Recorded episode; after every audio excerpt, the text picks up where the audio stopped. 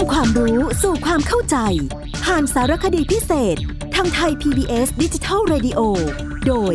วัฒนบุญจับ สวัสดีครับท่านผู้ฟังครับ วันนี้เราก็มาพูดคุยกับสิ่งซึ่งทำให้เป็นไทยได้อย่างชัดเจนอีกลักษณะหนึ่ง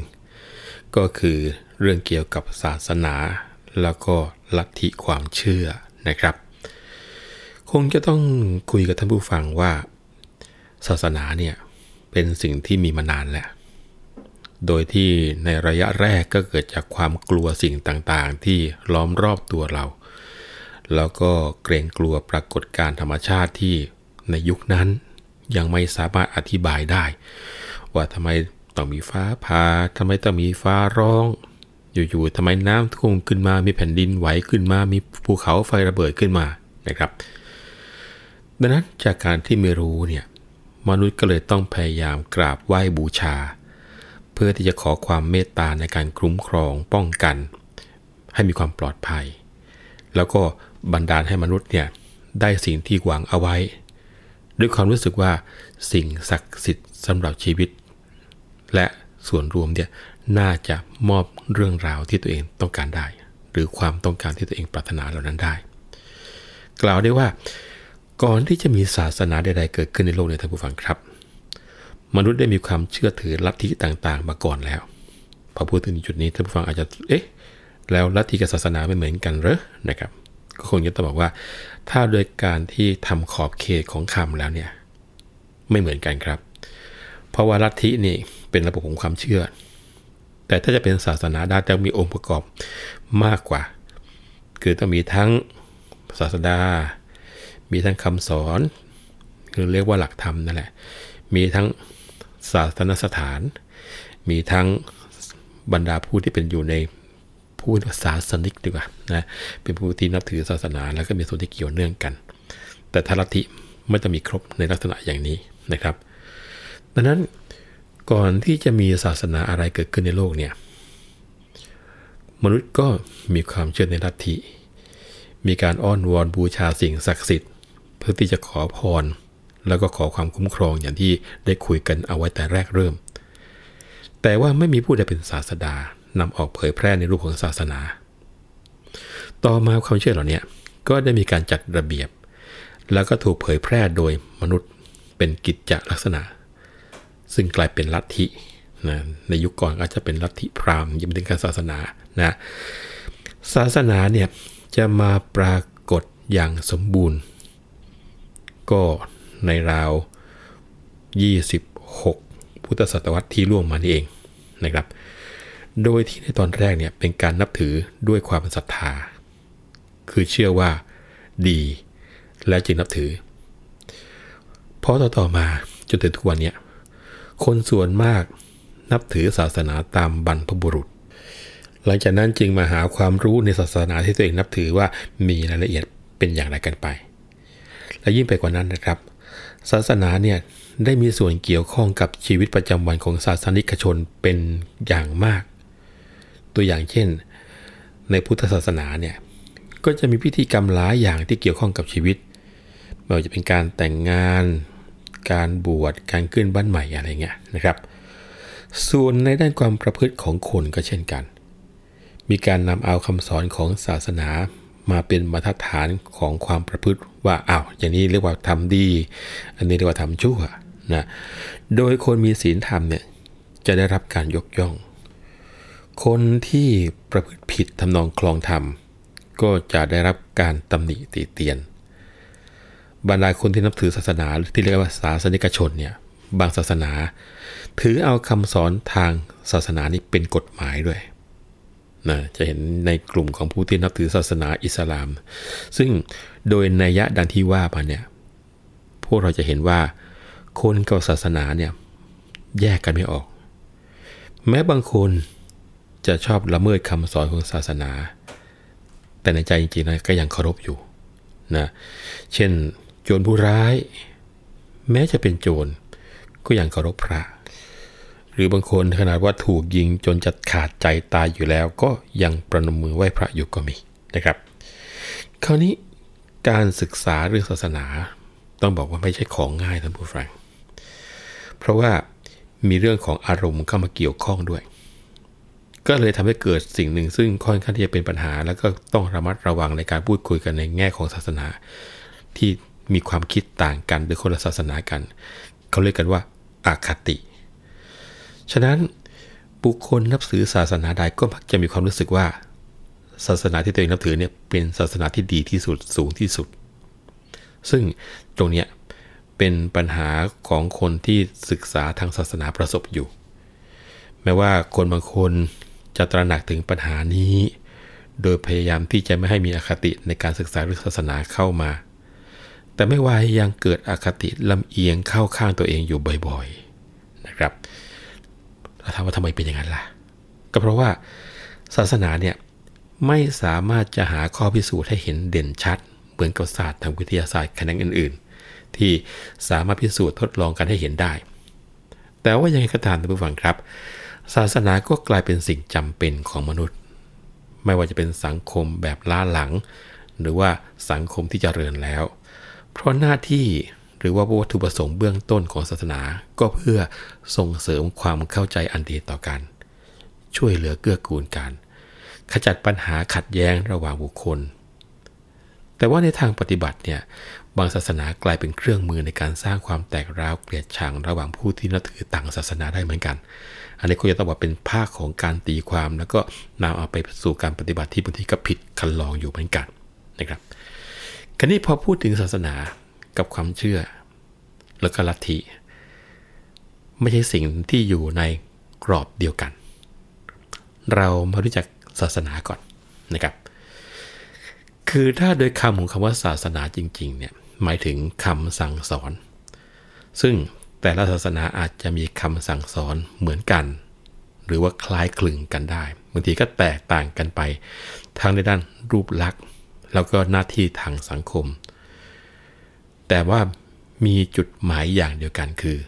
สอนให้คนเป็นคนดี แล้วก็มีที่พึ่งทางใจ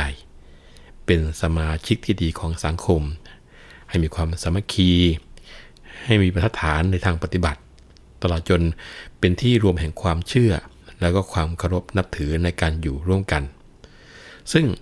อย่างที่บอกไปครับทั่วๆไปแล้วศาสนาจะต้องประกอบด้วยอะไรบ้าง อย่างแรกที่จะเป็นศาสนาได้คือ ต้องมี ผู้ประกาศศาสนาที่เรียกว่าศาสดานะก็คือเป็นผู้สอนเป็นผู้ก่อตั้ง ที่มีการปรากฏหลักฐานชัดแจ้งนะครับนี่คือองค์ประกอบแรกของการจะเป็นศาสนาคือต้องมีผู้ประกาศศาสนาหรือศาสดา องค์ประกอบที่ 2 ที่ทำให้เกิดศาสนาได้ก็คือคำสอนรวมทั้งกฎเกณฑ์เกี่ยวกับการปฏิบัติ มีข้อความที่ท่องจำสืบต่อกันมา แล้วก็จารึกเอาไว้เป็นคำพีอันนี้แล้วแต่ว่าแต่ละศาสนานั้นมีวิธีการ สืบทอดคำสอนของศาสดาอย่างไรนะครับ อย่างที่ 3 ศาสนาจะต้องมีผู้สืบต่อ หรือผู้แทนเป็นทางการของศาสนานั้นๆ รวมทั้งมีผู้รับคำสอนนั้นมาปฏิบัติ ก็ได้แก่พวกนักบวชพวกพระ นะซึ่งก็มีคุณสมบัติตามที่แต่ละศาสนานั้นได้กำหนดเอาไว้นะสิ่งที่มีทุกศาสนาก็คือ ต้องมีศาสนสถาน ก็คือสถานที่ที่เคารพ หรือว่าเป็นที่ตั้ง หรือว่าเป็นปูชนียสถานนะบางทีก็เรียกว่าวัดบางโบสถ์บางวิหารบ้างอะแล้วแต่ว่าแต่ละศาสนาเรียกกันว่าอย่างไรนะครับ สิ่งที่ 5 ซึ่งทุกศาสนาต้องมีก็คือ มีสัญลักษณ์ หรือเครื่องหมาย รวมทั้งสิ่งที่แทนพิธีกรรม แล้วก็ปูชนียวัตถุนะสุดท้ายสุด ซึ่งเป็นส่วนประกอบที่ทุกศาสนาต้องมี ก็คือเป็นเรื่องของความเชื่อถือ แล้วก็มีการปฏิบัติตามความเชื่อนั้น การที่ยกขึ้นมาเป็นประเด็นหลัก 6 อย่างเนี่ยนะครับ ต้องบอกว่าทุกศาสนานั้นไม่จำเป็นจะต้องมีองค์ประกอบครบทั้ง 6 ข้อนะครับ อาจจะมีการขาดข้อใดข้อหนึ่ง ก็พอได้ อย่างนั้นเป็นศาสนา เช่น ศาสนาคงจื้อ มีแต่ศาสดาแต่ไม่มีนักบวช หรือว่าแม้แต่ศาสนาของชาวอียิปต์แล้วก็บาบิโลเนีย ก็ไม่มีศาสดา หรือศาสนาฮินดูและชินโตก็ไม่มีศาสดาเช่นกัน ฉะนั้นศาสนาจึงได้แก่คำสั่งสอนของศาสดาผู้ประกอบ และขอตั้งศาสนาขึ้นเพื่อแนะแนวทาง ให้แก่ผู้ที่ปรารถนาความสุขพ้นจากทุกข์ ถ้าปฏิบัติตามหลักที่สอนเอาไว้นะครับ คราวนี้ต้องบอกว่า ศาสนานั้นมีอิทธิพลมากทีเดียว บุคคลเกิดมาในศาสนาใดก็มักจะนับถือศาสนานั้น แล้วก็มีความประพฤติคล้ายๆ กับบุคคลอื่น ๆ ที่นับถือศาสนาเดียวกัน เช่น เอาลูกชาวอังกฤษมาเลี้ยงไว้ แล้วก็นับถือศาสนาพุทธ เด็กอังกฤษคนนั้นก็จะมีความประพฤติ แล้วก็มีความคิดอ่านแบบวัฒนธรรมคนพุทธเช่นเดียวกับคนไทย แม้ผิวพรรณจะไม่เหมือนกับคนไทยก็ตาม ในมุมกลับกัน ถ้าหากว่าเด็กไทยถูกฝรั่งเอาไปเลี้ยงในสหรัฐอเมริกา ก็คงนับถือศาสนาคริสต์หรือว่านิกายอะไรตามแต่ที่พ่อแม่เด็กคนนั้น นับถืออยู่เด็กไทยคนนั้นก็จะเข้าโบสถ์สวดมนต์แบบฝรั่ง มีความเชื่อเหมือนชาวอเมริกัน ปฏิบัติตนเหมือนชาวอเมริกันอย่างเงี้ยนะครับ คงจะต้องบอกท่านผู้ฟังว่า ในสมัยแรกๆเนี่ยในประเทศไทยเราเนี่ยวัดเป็นศูนย์กลางของชุมชนในการถ่ายทอดอบรมสั่งสอนในด้านต่างๆ เช่นการปฏิบัติตน การครองเรือน การศึกษา แต่ว่า ในระยะหลังเนี่ยก็มีโรงเรียน ซึ่งทำหน้าที่แทนวัดในหลาย ๆ ด้าน ตั้งแต่การศึกษาอาชีพรวมทั้งศาสนาด้วย โรงเรียนก็เลยมีความสำคัญต่อการพัฒนาบุคลิกภาพของเด็กในระยะต่อมา ศาสนานั้นไม่ใช่เป็นของอยู่กับที่นะท่านผู้ฟังครับ แต่จะคงอยู่ณที่ใดที่หนึ่งต่อเมื่อมนุษย์ยังไม่ได้อบพยพเคลื่อนย้ายไปไหน ถ้ามีการเดินทางไปสู่หน้าที่ใดก็ตาม มนุษย์ ที่นับถือศาสนาใดก็มักจะนำศาสนานั้นนะติดตัวตัวเองไปปฏิบัติ หรือว่าเผยแผ่ในที่ใหม่ด้วย เช่นว่ามิชชันนารีเนี่ยนำศาสนาคริสต์ไปเผยแผ่ในสู่ต่างๆ ของโลก รวมทั้งประเทศไทยเมื่อเข้ามาก็มาเผยแผ่ศาสนาคริสต์ด้วย ก็เลยทำให้มีการเปลี่ยนศาสนาเก่าเพื่อเล่าศาสนาใหม่ แต่ถ้าหากศาสนาเก่ามีความมั่นคง ก็จะมีการเปลี่ยนการนับถือศาสนาใหม่น้อย หรือถ้า มีก็เป็นไปอย่างช้าๆงั้นศาสนาเนี่เป็นเรื่องของจิตใจ เป็นเรื่องของอารมณ์ ซึ่งสามารถจูงใจและก็ผูกใจคนเอาไว้อย่างแน่นแฟ้น ให้ยึดมั่นในคำสอน โดยอาศัยศรัทธา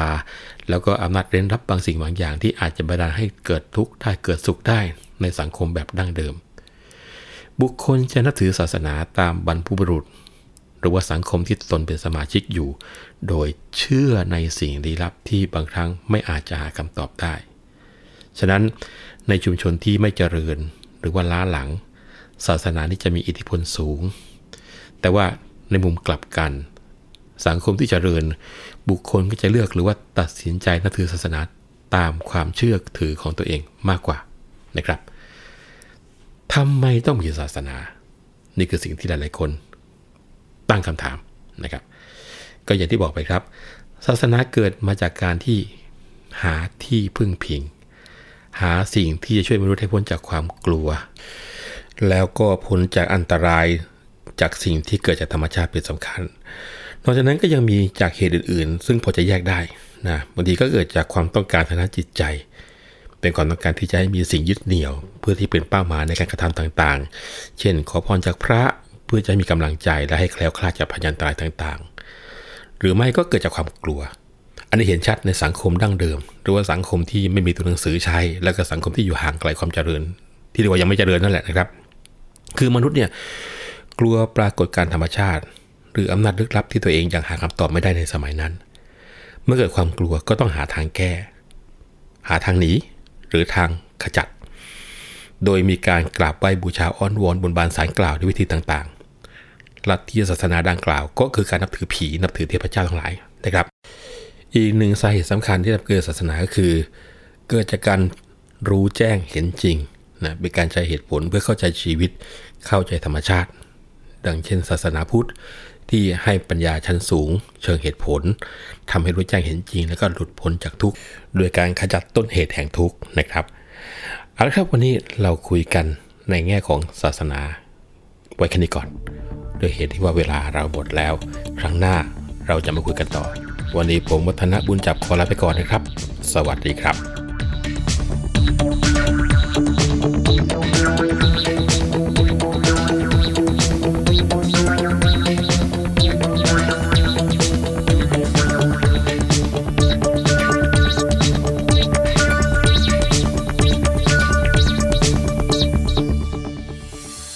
ามรับฟังรายการย้อนหลังได้ที่เว็บไซต์และแอปพลิเคชันไทย PBS Radio